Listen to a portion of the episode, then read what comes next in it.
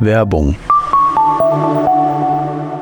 Mit Dr. Lip steuern Sie nicht nur Ihre Terminvergabe, sondern auch Ihre gesamte Patientinnenkommunikation. Strukturiert, sicher und genau nach Ihren Anforderungen. Vereinfachen Sie jetzt Ihren Praxisalltag. Mehr auf info.drlib.de. Deswegen arbeiten wir aktuell nicht mit der Terminservicestelle. Wenn wir Erstgespräche anbieten, dann immer auch mit der Option, dass da ein Therapieplatz bei rumkommt. Und ich habe dadurch ähm, solche Soundbath Meditations für mich entdeckt. Also das ist wirklich sowohl passiv als auch aktiv so gut fürs Nervensystem, weil ähm, die richtige Musik in der richtigen Frequenz unser Nervensystem einfach so wundervoll runterfährt. Krankschreiben finde ich ganz gut, dass ich es nicht darf, weil so darf ich immer auf der Seite des Klienten sein.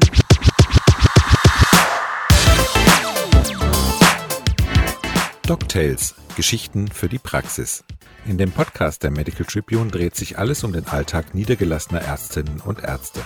Dr. Sascha Gerken, Arzt und Medizinjournalist und der angehende Allgemeinmediziner Sebastian Alsleben reden mit Kolleginnen und Kollegen über Spaß, Frust und aktuelle Herausforderungen in der Praxis. Ja, herzlich willkommen zu unserem kollegialen Austausch. Hallo Sebastian. Hi Sascha.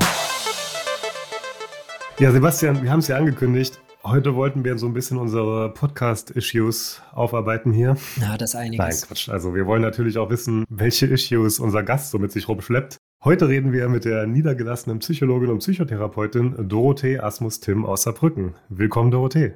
Hallo. Hi Dorothee. Also für mich ist es äh, eine ganz, ganz spannende Folge, weil wir natürlich sehr viele Patientinnen und Patienten in diesem Bereich äh, mitbetreuen und manchmal bin ich da sehr hilflos. Aber vorab, das ist ja nicht das erste Mal für dich am Mikrofon oder hinter Mikrofon. Im Vorgespräch zu dieser Folge hast du erzählt, dass du auch immer mal wieder vom Radio angefragt wirst. Was hat das denn damit auf sich? Erzähl mal. Ich weiß ehrlich gesagt überhaupt gar nicht, ähm, wie die auf mich gekommen sind, aber ähm, immer mal wieder werde ich hier von örtlichen Radiosendern angefragt, um so psychologische oder allgemein psychologische Fragen zu beantworten und zu verschiedenen Themen, die ähm, psychotherapeutische Sicht so ein bisschen zu schildern. Und ähm, ja, also ich habe auch schon mal gefragt, warum die mich immer noch mal fragen. Und die meinten, das Gespräch mit mir sei immer nett und die Hörer hören es wohl auch gerne wenn man einmal eine Expertin oder Experten gefunden hat, dann bleibt man immer, immer dabei. Genau, bin ich einfach das, das psychotherapeutische Opfer und ähm, ich mache das gerne, macht mir Spaß. Und was sind das so für konkrete, sag mal ein konkretes Beispiel?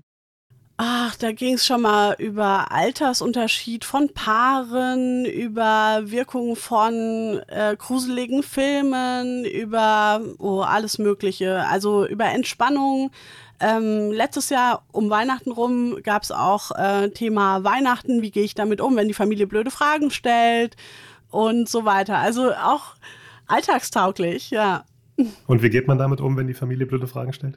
Kommt drauf an, ne? Also entweder man ist in irgendeiner Form schlagfertig oder ähm, man entzieht sich dem. Also ich glaube, ich hatte damals hauptsächlich gesagt, dass es schon wichtig ist, dass man da ehrlich ähm, und auch ehrlich mit sich selbst ist, weil es ja auch nichts bringt, wenn man dann nächstes Jahr genau weiß, okay, ähm, ich muss ja wieder mit der Familie feiern und wenn man da so voll ins Vermeidungsverhalten geht und sich immer nur zurücknimmt und dann eben nicht sagt, was man eigentlich gerne sagen möchte, dann ist das eben auch nicht hilfreich. Also besser, wenn man authentisch ist. Jetzt steht ja Weihnachten wieder vor der Tür. Merkst du das dann auch in deiner Praxis? Also Stichwort Winterdepression, Winterblues oder geht das erst nach Weihnachten dann los? Ganz unterschiedlich. Also tatsächlich hat man ein ganz gutes, ausgewogenes äh, Verhältnis da. Nämlich, man hat die einen Patienten, die sagen, oh nee, Weihnachten ist bei mir ohnehin schon so eine stressige Zeit, da will ich nicht auch noch Psychotherapie haben in der Zeit. Und die anderen sagen, ich brauche am liebsten zwei Termine die Woche, weil es ist so stressig und ich muss mich ähm, da irgendwie nochmal so ein bisschen stabilisieren. Ich finde das wie jedes Jahr gleicht es sich auch dieses Jahr wieder ganz wunderbar aus. Und ähm, da vertraue ich einfach auch immer, dass das so sein wird, dass die eine Hälfte der Menschheit sagt, oh, oh nee, da verziehe ich mich in den Winterschlaf und die andere Hälfte sagt, nee, jetzt erst recht, ähm, da will ich dran arbeiten. Ich muss sagen, bei uns in der Praxis ist es in den letzten paar Wochen wirklich, also es ist so so massiv mehr geworden, die Fälle an einfach äh, psychotherapeutischem Bedarf und ich versuche mich dann immer, klar, durch die, so die, Grundversorgung oder so, mich da durchzuhangeln, aber äh, gefühlt kriegt man bei uns gar keine Termine mehr. Also merkst du, dass es im Winter schon auch mehr ist, weil vom Gefühl her ist es bei mir im Sommer, natürlich gibt es da auch Probleme und da gibt es auch die, die ganz akuten Fälle, aber gefühlt jeder zweite Patient hat da irgendwie einen Bedarf aktuell, beziehungsweise möchte eben irgendwie da psychotherapeutische Unterstützung haben. Also ich muss sagen, unsere Warteliste ist eigentlich schon, seit ich die Praxis eröffnet habe, ähm also ich will nicht sagen explodiert, aber wir haben eine lange Warteliste. Und ähm, ich sehe schon, dass es mehr geworden ist, aber dass es halt auch wirklich schwieriger geworden ist, dem allem gerecht zu werden. Also wenn du überlegst, wir haben ja bei uns in der Praxis im Prinzip, ähm, also eigentlich drei Therapeutinnen. Also ich, ich arbeite ja tiefenpsychologisch fundiert und dann habe ich zwei Jobsharerinnen, die äh, verhaltenstherapeutisch arbeiten, beziehungsweise die eine ist jetzt in Schwangerschaftsurlaub. Ähm, dafür habe ich drei andere Leute stundenweise anstellen müssen, die das so ein bisschen auffangen können. Durch die Grenze, diese Obergrenze, die wir im Jobsharing haben, sind wir ja sehr, sehr gedeckelt. Aber wenn wir selbst wenn wir bis Anschlag arbeiten würden, alles, was wir könnten vom Stundenumfang her, würden wir die Warteliste nicht ähm, zeitnah abgearbeitet bekommen. Also es wirklich stehen im Moment, glaube ich, aktuell circa 200 Leute drauf. Und ähm, wir haben jetzt auch extra noch jemanden eingestellt, der immer mal wieder die Warteliste abtelefoniert und guckt, was ist noch aktuell, was hat hohe Priorität, ähm, wen laden wir dann auch möglichst zügig zum Erstgespräch ein und ähm, wir geben uns wirklich alle, alle Mühe, da auch die dringenden Fälle möglichst schnell abzuarbeiten. Aber ja, ich, ich sehe es, der Bedarf ist höher geworden. Und dadurch, dass diese, ich weiß nicht, wie es bei euch im allgemeinen medizinischen Bereich ist, aber ähm, diese Terminservicestelle vergibt ja auch diese dringenden Termine. Dadurch wird ja dann immer mal auch bei anderen Therapeuten Erstgespräch angeboten, aber das ist ja kein Therapieplatz. Das bringt gar nichts gefühlt. Die kommen zu mir und sagen, ja, ich war beim Erstgespräch und der Therapeut hat mir gesagt, das ist äh, sicherlich der Bedarf ist da, aber ich habe keinen Platz. Genau. Ja, und deswegen arbeiten wir aktuell nicht mit der Terminservicestelle. Wenn wir Erstgespräche anbieten, dann immer auch mit der Option, dass da ein Therapieplatz bei rumkommt.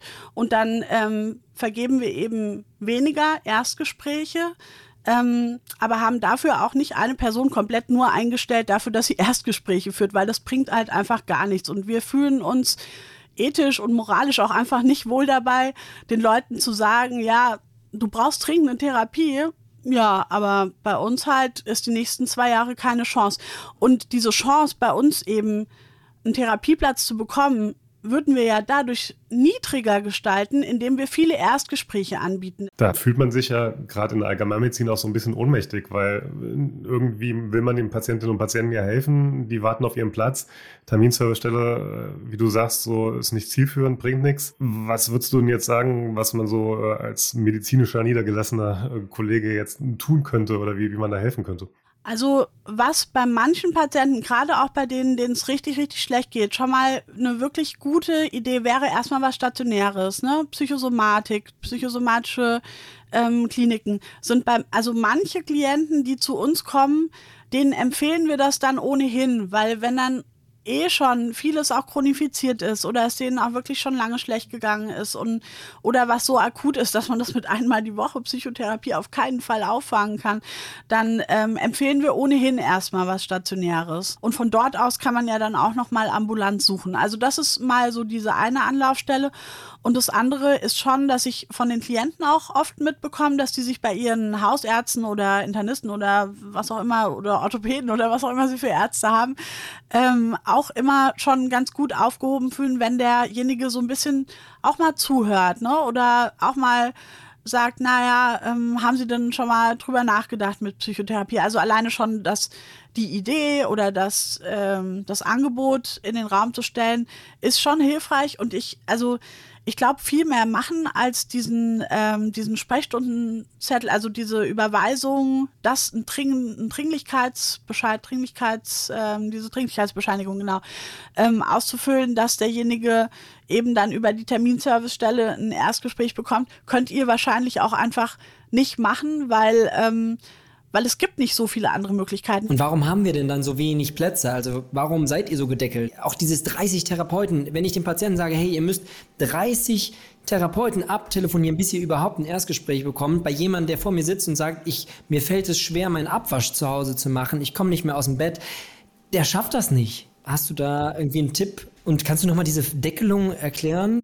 Also die Deckelung, das ist die ähm, KV, die eben einfach ähm, zum einen nicht mehr Sitze zur Verfügung stellt, nicht mehr Kassensitze und auch zum anderen sagt, dass man eben im Jobsharing nur eine, bis zu einer bestimmten Grenze arbeiten darf. Na, also wir dürfen im Quartal nur so und so viel Geld zusammen verdienen. Mehr dürfen wir nicht verdienen über die KV. Das führt natürlich auch dazu, und da muss ich ehrlich sagen, da ist was dran, dass im Zweifel Privatpatienten eher oder Selbstzahler eher einen Termin bekommen. Ja, warum? Ja, weil wir nicht mehr Kassenpatienten behandeln dürfen. Ne? Und dann klar, wenn bei uns ein Privatpatient anruft, der ist nicht unbedingt höher priorisiert von der Störung her oder von der Problematik her, aber wir können den eher reinnehmen, weil ne, das äh, wird auf jeden Fall übernommen. Und äh, das ist auf jeden Fall ein großes Problem. Und es gibt ja auch ganz viele, die nur mit Privatpatienten arbeiten. Ich habe die ersten Jahre, als ich meine Praxis eröffnet hat, hatte ich noch keinen Kassensitz, weil ich einfach noch keinen bekommen habe. Und er ist ja noch dazu teuer. Ne? Muss mal überlegen. Also hier im kleinen süßen Saarländchen kostet so ein halber Kassensitz schon mal 25.000 Euro. Ähm, und da will ich nicht wissen, was der in Köln oder in München kostet. Na, und äh, von daher, das ist auch alles eine finanzielle Frage. Und wenn du dann den Kassensitz hast, heißt es ja nicht, du kriegst dann das Geld hinterhergeschmissen. Ne? Dann hast du ähm, auch immer ganz viel Verwaltungsaufwand und ähm, es ist von der Abrechnung her auch alles komplizierter. Ja, das kennt Sebastian, glaube ich, auch ganz gut, dass man viel mit Bürokratie beschäftigt ist oder viel mehr als mit der eigentlichen Patientenbetreuung. Genau. Und das andere, was du sagtest, ne, also ähm, Tipps, ähm, was die Leute machen können, wenn eh schon die Antriebsstörung da ist. Ich habe schon auch viele Anfragen per E-Mail. Es ist für mich auch total in Ordnung, wenn ich sehe, dass jemand im Prinzip die gleiche E-Mail mit sehr geehrte Damen und Herren ähm, in einem Kettenmail oder wie auch immer schon an ganz viele andere Therapeuten gestellt. Ich verstehe das auch, ne? Weil man muss ja irgendwo anfangen. Und von uns kriegt auch, ähm, also nach bestem Bemühen jeder eine Antwort, der uns eine E-Mail auch schickt. Wir rufen auch so gut wir können auch jeden zurück, der uns auf den AB spricht. Aber wir wissen auch, dass gerade Antriebslosigkeit, gerade auch bei Depressionen, natürlich ein absolutes Thema ist und, und auch was, was unheimlich die Therapeutensuche erschwert. Ich habe sogar Leute, die mich per Instagram anschreiben. Ja, also ich alle Kommunikationswege, äh, die für die Menschen zugänglich sind und über die sie uns versuchen zu kontaktieren, versuchen wir auch ähm, zurück zu kontaktieren oder versuchen wir auch ähm, aufzunehmen in die Warteliste. Werbung.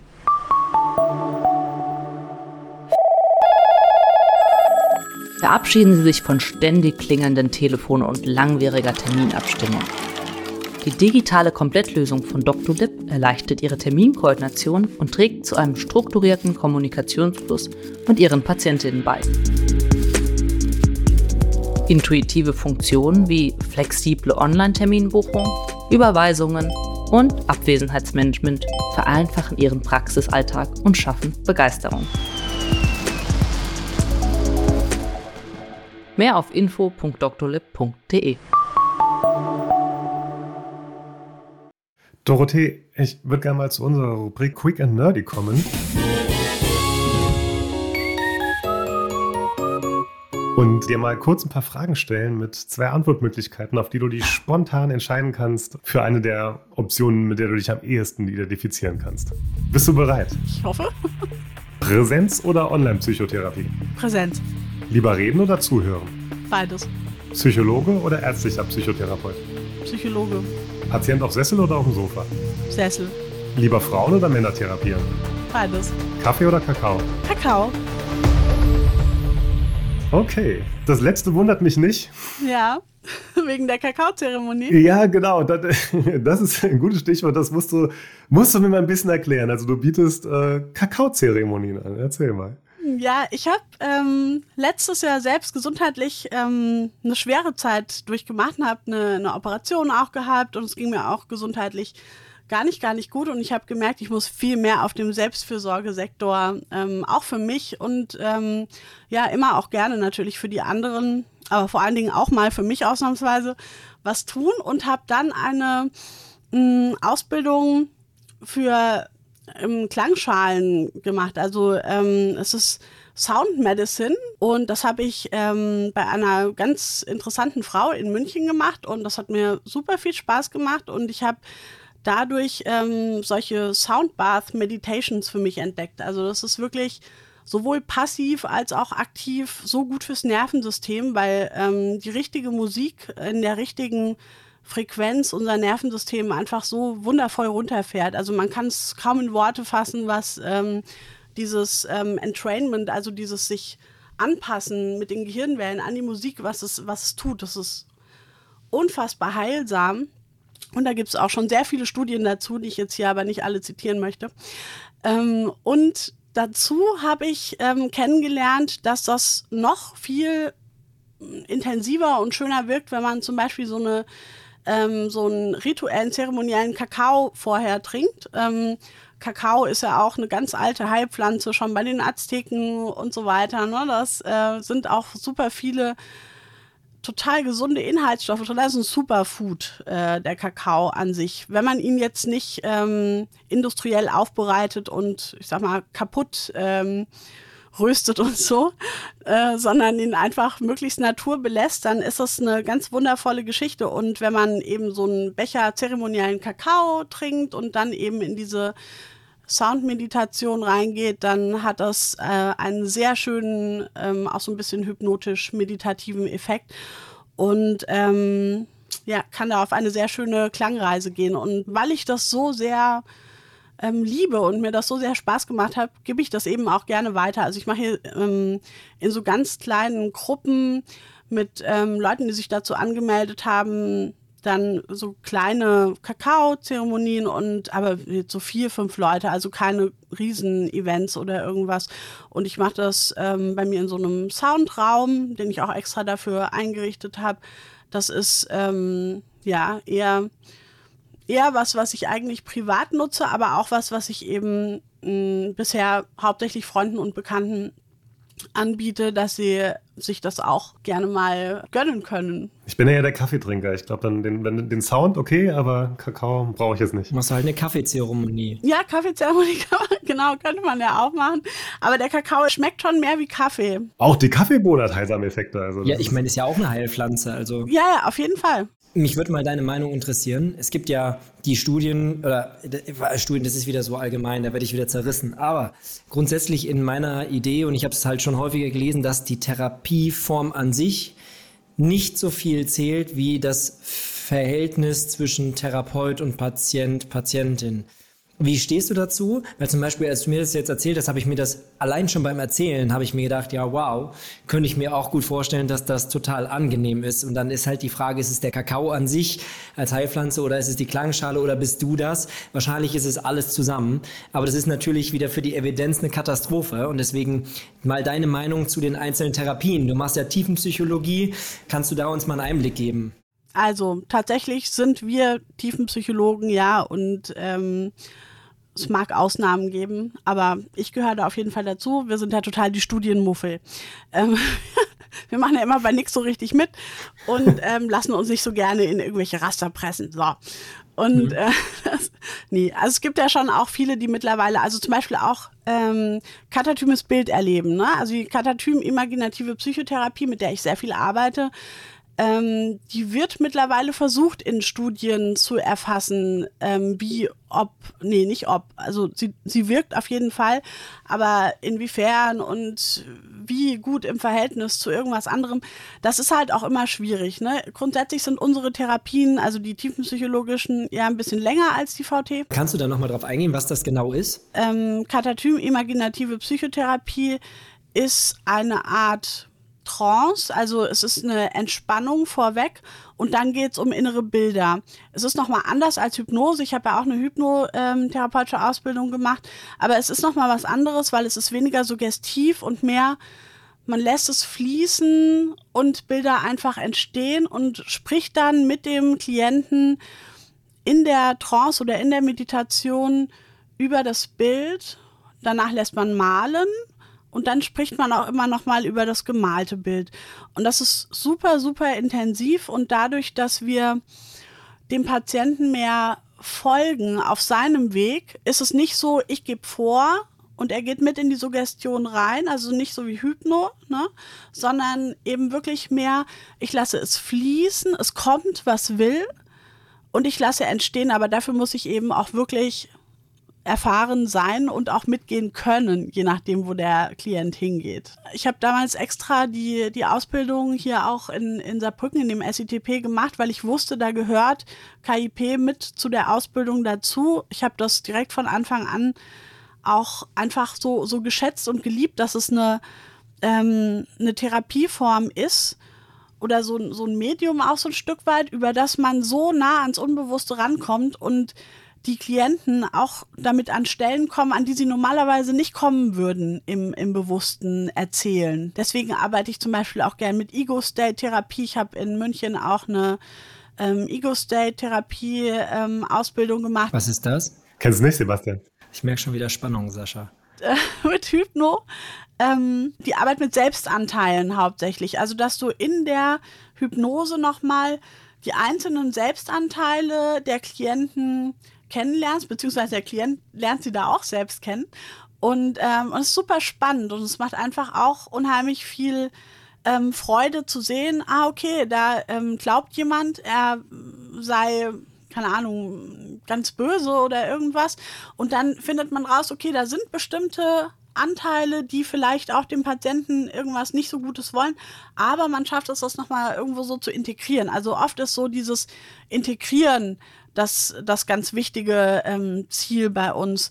Und ich habe viele ganz, ganz tolle verhaltenstherapeutische Kollegen. Und ich würde auch jetzt nicht sagen, ah, wenn man die und die Störung hat, sollte man auf gar keinen Fall das und das machen oder umgekehrt. Ne? Natürlich ist es wichtig, die Passung. Die Leute, äh, die kommen, du willst dich ja auch wohlfühlen bei deinem Therapeuten. Du willst ihm ja alles erzählen können. Das muss ja jemand sein, der für dich grundsätzlich vertrauenswürdig ist, der irgendwelche Ähnlichkeiten mit dir hat oder bei dem du das Gefühl hast, wow, ja, hier ähm, mag ich auch sein und hier, hier will ich teilen. Ne? Sich fallen lassen, genau. Und gerade wenn man mit Hypno oder mit ähm, KIP oder mit Ego-State oder sonst was arbeitet, ich habe ja auch super viele traumatisierte Patienten, wenn die mir nicht vertrauen können, was, was sollen die mit mir arbeiten? Das hat keinen Sinn. Und deswegen ist es natürlich schon wichtig zu gucken, ist denn der Therapeut, bei dem ich jetzt auch einen Termin gekriegt habe, ist das denn der, mit dem ich arbeiten will oder muss ich vielleicht doch weiter suchen? Das ist natürlich super frustrierend, wenn ich jetzt ein Jahr lang auf das Erstgespräch gewartet habe und dann, dann passt das nicht. Das ist natürlich super doof, aber es kommt nicht häufig vor. Aber das setzt ja auch eine krasse Adherenz oder einen krassen Willen von Patientinnen und Patientenseite voraus, da auch mitzumachen. Und ich vermute jetzt mal, dass es auch viele Patientinnen und Patienten gibt, die eine Therapie bräuchten, die diesen Willen gar nicht so mitbringen, die man vielleicht erstmal auch, auch bei der VT irgendwie überzeugen muss und dann vielleicht auch Stichwort äh, DIGAS äh, mit Apps unterstützt und da muss die Adherenz ja dann auch stimmen. Ja, DIGAS nutzen wir total gerne. Also ähm, zum Beispiel für Schlaf. Also wir haben äh, eine App, die empfehlen wir total gerne und die verschreiben wir auch, ähm, weil die einfach für die Schlafhygiene gut ist und weil man da nicht mit jedem noch fünf Sitzungen Schlafhygiene machen muss und so also wir sortieren die Klienten schon nach, wer will auch VT, wer will TP. Ich meine, wer explizit nach TP fragt und dann auch explizit nach mir, ja, der weiß ja schon, auf was er sich einlässt. Auf Kakao und Sound. ja. Das klingt fast wie so eine Droge.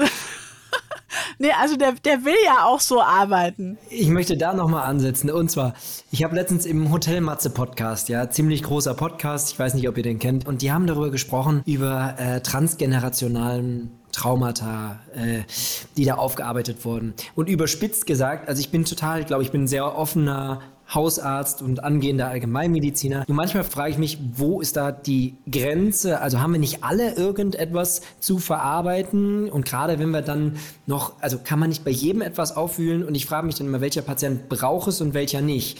Wie, wie siehst du das? Also gibt es da Grenzen oder sagst du, nein, jeder kann das machen, jedem tut das gut?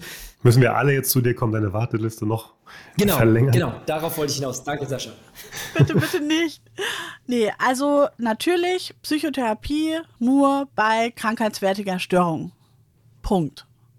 Ja. Alles andere ist nice, ist Self-Care. Ihr dürft auch alle gern zum Kakao trinken kommen, aber Psychotherapie mache ich nur mit äh, Menschen, die eine krankheitswertige Störung haben. dazu haben wir natürlich Diagnostik. Ähm, das merkt man auch im Erstgespräch. Und auch nicht jedem, dem mal was Schlimmes passiert ist, hat, äh, nicht jeder hat ein Trauma. Ähm, manche haben was Traumatisches oder was potenziell Traumatisierendes erlebt, aber nicht bei jedem macht das eine PTBS. Und auch transgenerationale Traumata, ähm, die wirklich manchmal echt im System stecken und man hat Verhaltensweisen oder Ängste an sich, die man überhaupt gar nicht versteht. Und dann kommt zum Beispiel raus, ah, das gab es in der Familiengeschichte schon hier und da und da und da und da und jetzt wieder in dieser Generation. Und dann hat das ja auch nichts damit zu tun, dass wir jetzt die Großmutter behandeln, sondern da geht es ja wirklich um meinen Klienten im Hier und Jetzt. Wenn mein Klient im Hier und Jetzt kein Problem hat, das eine krankheitswertige Störung darstellt, dann behandle ich meinen Klienten nicht psychotherapeutisch und dann ist das kein Klient. Natürlich haben wir auch Leute oft da, die sagen, ja, irgendwie mein ganzer Bekanntenkreis sagt, ich sollte mal vorbeikommen, aber ich sehe eigentlich gar nicht, dass ich ein Problem habe. Was soll ich denn mit dem arbeiten? Der ist ja überhaupt gar nicht motiviert, was zu verändern. Ähm, also entweder er hat eine tiefgehende Persönlichkeitsstörung oder er hat einfach kein Problem. Oder beides. Oder beides, genau. äh, nur weil jetzt mein Nachbar denkt, ich sollte jetzt mal aufhören, äh, noch mehr Katzen zu kaufen, ja, das heißt ja nicht, dass ich jetzt ein Problem mit Katzen habe. Ja? Also das sind, das sind ja solche Sachen. Großartig. Und dann habe ich noch eine Frage bezüglich uns Ärztinnen und Ärzten, die ja viel konfrontiert werden, eben auch mit Schicksalen. Und ich habe manchmal das Gefühl, einerseits fehlt uns das Handwerkszeug dazu, aber das finde ich gar nicht mal das Problem. Aber so in meiner Vorstellung würde ich tatsächlich auch ganz gerne mal einfach Hilfe in Anspruch nehmen. Ich meine, wir haben natürlich äh, Barlin-Gruppen und ähm, du hast eben so Supervision, aber das ist schon relativ starr, finde ich. Und äh, ich fände es schön, wenn da irgendwie mal, also wenn da einfach sowas wie so, naja, so ein VIP-Ticket, man sagen könnte, okay, jetzt ist es wirklich zu viel, ich bin voll, ich brauche einfach auch mal Hilfe und wenn es drei, vier, fünf Mal ist, aber das gibt's ja nicht. Ja, das wäre nicht schlecht, aber du kannst ja natürlich als Selbstzahler in eine Praxis gehen und dir Hilfe holen. Ne? Also ich habe durchaus und äh, selbstverständlich nenne ich da jetzt keine Namen und auch sonst nichts, aber ich habe viele ähm, ärztliche Kollegen, die ab und zu mal vorbeikommen, einfach auch, weil der, der Mental Load, äh, wie wir so schön sagen, einfach verdammt hoch ist. Oder sind das dann eher so, so Einzelsitzungen, sage ich mal, oder weil Sebastian bei den Gruppen gesagt hat, hilft ja auch schon, sich untereinander dann auszutauschen? Also Intervision macht ihr bestimmt auch, weiß ich jetzt nicht. Wir machen immer Intervision. Heute Abend haben wir zum Beispiel Intervisionsgruppe, da tauschen wir uns über Fälle aus. Ähm, aber so wie es dir damit geht oder wie dir gerade alles irgendwie zu viel ist oder wie es, ne, das ähm, das möchten manche doch lieber im Einzel besprechen. Und wenn du, wenn man da das Bedürfnis hat, das im Einzel zu besprechen, dann sollte man sich das auch wirklich gönnen. Ja, also ich finde, das ist wirklich auch kein Luxus, gerade in unserem Beruf äh, oder in unseren Berufen ähm, auf der medizinischen Seite. Ähm, dass wir da auch für uns selbst gucken müssen, dass es uns gut geht, weil manche Dinge, die uns Klienten auch erzählen, die können uns ja durchaus auch sekundär traumatisieren. So ist es ja nicht. Na, ich meine, wir sind ja keine Roboter. Ich habe manchmal hat man ja Klienten, die gucken an und sagen, oh, sie sind ja so so Mensch oder sie sind ja auch ein Mensch oder wo ich denke so, hä, was hast du denn gedacht, ne? Ich, also ja, klar und warum nicht dann auch für sich selbst zu sorgen, indem man jetzt zum Beispiel mal einen Termin bei einem Kollegen oder bei einer Kollegin macht? Jetzt bist du ja Psychologin, Dorothee. Äh, du hast mir im Vorgespräch auch erzählt, dass bei dir in der Praxis auch ein Psychiater arbeitet und dass dich das bereichert, dieser Austausch mit den medizinischen Kollegen. Welche Unterschiede sind denn da so die relevanten? Gibt es auch was, was dich nervt, was die psychiatrischen Psychotherapeuten dürfen oder machen, was du nicht kannst oder darfst oder umgekehrt? Hm, na gut, das sind ja zwei Dinge, die die dürfen, äh, die wir nicht dürfen. Es ist Krankschreiben und es ist Pharmakotherapie, also Medikamente. Krankschreiben finde ich ganz gut, dass ich es nicht darf, weil so darf ich immer auf der Seite des Klienten sein. Ja, also ich darf, darf immer derjenige sein, der, ja, der mitgeht bei all den Beschwerden und der sagt, ja, und das ist aber auch und, und wirklich, ne, also dass, dass man auch wirklich so von Herzen auch sein, sein Verständnis ausdrücken darf, ohne jetzt dabei das Gefühl zu haben, der erzählt mir das jetzt nur, damit er krank geschrieben wird. Braucht er mir nicht zu erzählen, ne, weil ich schreibe ihn nicht krank. Da machen wir es aber manchmal wirklich mit Schweigepflichtentbindung und Rücksprache mit dem Arzt, dass wir zum Beispiel auch mal einen Brief schreiben oder auch mal mit dem Arzt telefonieren. Wie sieht das denn für Sie aus? Äh, sehen Sie da auch jetzt irgendwie, da ist Handlungsbedarf oder ähm, wie machen wir das denn jetzt mit der Krankschreibung? Also das sind schon Sachen und bei den Medikamenten im Prinzip genau das Gleiche. Ich möchte gar nicht in der Verantwortung stehen, ähm, Medikinet oder Ritalin oder irgendwas BTM, ne? Ähm, oder auch Schmerzmittel verschreiben. Das, das, das möchte ich gar nicht. Ich bin total froh, wenn ich ab und zu in Austausch dann mit den Ärzten bin, wenn ich weiß, okay, die antidepressive Medikation läuft nebenbei. Oder wenn man jetzt halt wirklich jemand mit einer Angststörung hat, ähm, Ach klar, wenn die Patienten dann äh, stationär ja auch teilweise dann irgendwie so Benzos bekommen, ne, die sind stillgelegt für die Therapie. Mit dem braucht man nicht therapeutisch zu arbeiten, solange die sowas bekommen.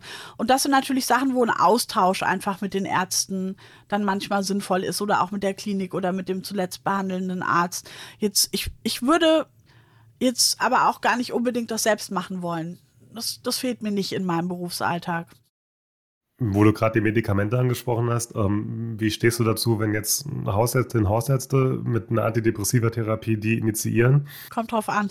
Oh, das musst du jetzt mal ausführen. Grundsätzlich finde ich das gut weil ja auch ein Termin beim Neurologen und Psychiater zu kriegen gar nicht so einfach ist. Und meistens klappt das auch gut. Und ein, zwei Mal habe ich es am Rande vielleicht äh, mitbekommen, dass vielleicht Medikamente verschrieben wurden, die jetzt nicht gerade das Optimale eben für genau diesen Klienten gewesen sind, so dass man dann im Nachgang nochmal da nachjustieren oder nochmal gucken musste, dass äh, andere Medikamente vom Facharzt dann verschrieben wurden. Aber prinzipiell ist es auf jeden Fall oft schon mal besser als gar nicht. Kannst du das mal so konkret benennen? Also so was für Medikamente und wa also was war falsch und was wäre richtig gewesen? Weil ich stelle mir häufig auch die Frage, was ist jetzt für diesen Patient das richtige Medikament? Weil genau wie du sagst, kein Termin beim Neurologe, kein Termin äh, beim Psychiater und äh, oder die Psychotherapeutin ruft dann an, was schon mega cool ist und super selten. Sie gibt ein Schreiben und eine Telefonieren, sagt, ja, würde ich ganz klar empfehlen, aber vielleicht kannst du mal deine Erfahrungen da teilen. Also da würde ich dann auch äh, bei dem Telefonat dann zum Beispiel auch sagen, ja, der Patient ist prinzipiell antriebsgemindert zum Beispiel, aber er ist zum Beispiel auch suizidal. Da jetzt ein antriebssteigerndes Medikament kann halt völlig nach hinten losgehen, kann halt auch bedeuten, dass äh, derjenige dann endlich den Antrieb findet, um es ähm, hinter sich zu bringen. Das ist nicht gut. Dann hatten wir auch schon mal einen Fall, wobei ich glaube, das ist sogar dann in der Klinik passiert. Also da hat, ähm, das war keine Depression, sondern das war dann eigentlich eine Protromalphase von der Psychose.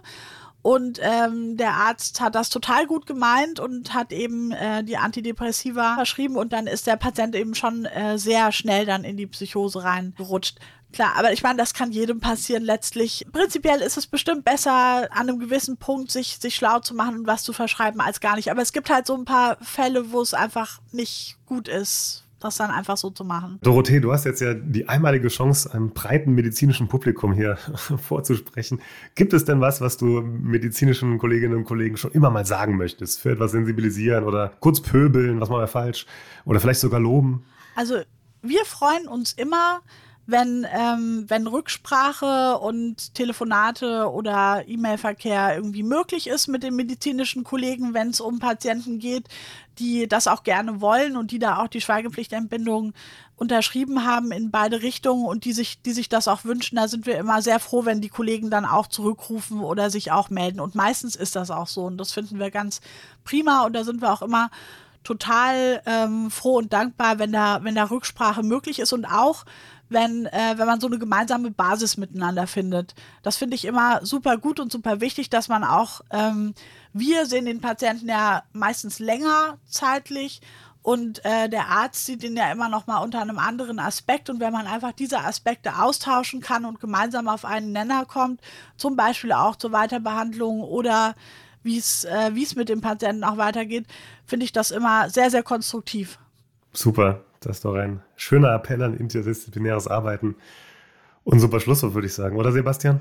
Ja, abschließend möchte ich noch sagen, ich äh, mache ja immer mal Videos für Instagram und YouTube und so. Ich möchte auf jeden Fall mal vorbeikommen für die Kakaozeremonie und das mal Gerne. mit Kamera ausprobieren und mal sehen, was das, was das so mit mir macht.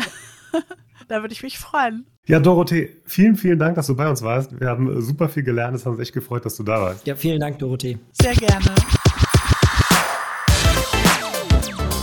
So, lieber Sascha, ich glaube, das war mal wieder eine, eine sehr, sehr interessante Folge. Ich habe für mich in der Hausarztpraxis echt viel mitgenommen. Äh, wie sieht es denn die nächsten Wochen aus? Erzähl mal. Ja, also jetzt ist ja natürlich erstmal Weihnachten. Da wünschen wir allen Zuhörerinnen und Zuhörern auf jeden Fall eine entspannte Zeit. Und vielleicht haben sie sich ein paar Tipps mitgenommen aus dem Gespräch heute für die Feiertage, um die gut rumzukriegen. In der nächsten Folge, die dann erst in drei Jahren online geht, weil wir uns auch eine kleine Weihnachtspause gönnen, reden wir dann mit einer Kollegin, die in der Weiterbildung zur Internistin ist und jetzt ein Jahr in einer gastroenterologischen Praxis war. Die kommt dann in drei Wochen, nicht in drei Jahren, aber ähm, auf jeden Fall kommt sie. Habe ich drei Jahre gesagt? Ja. Na gut. Also dann würde ich sagen an alle Zuhörerinnen und Zuhörer, eine wunderschöne Weihnachtszeit und einen guten Rutsch ins neue Jahr. Und dann hören wir uns im neuen Jahr, Sascha. Genau, bis dann.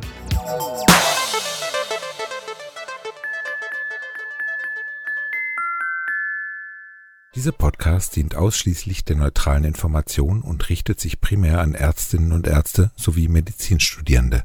Der gesprochene Inhalt ist frei von jeglichen Interessenskonflikten. DocTales, ein Produkt der Matrix Group. We care for Media Solutions.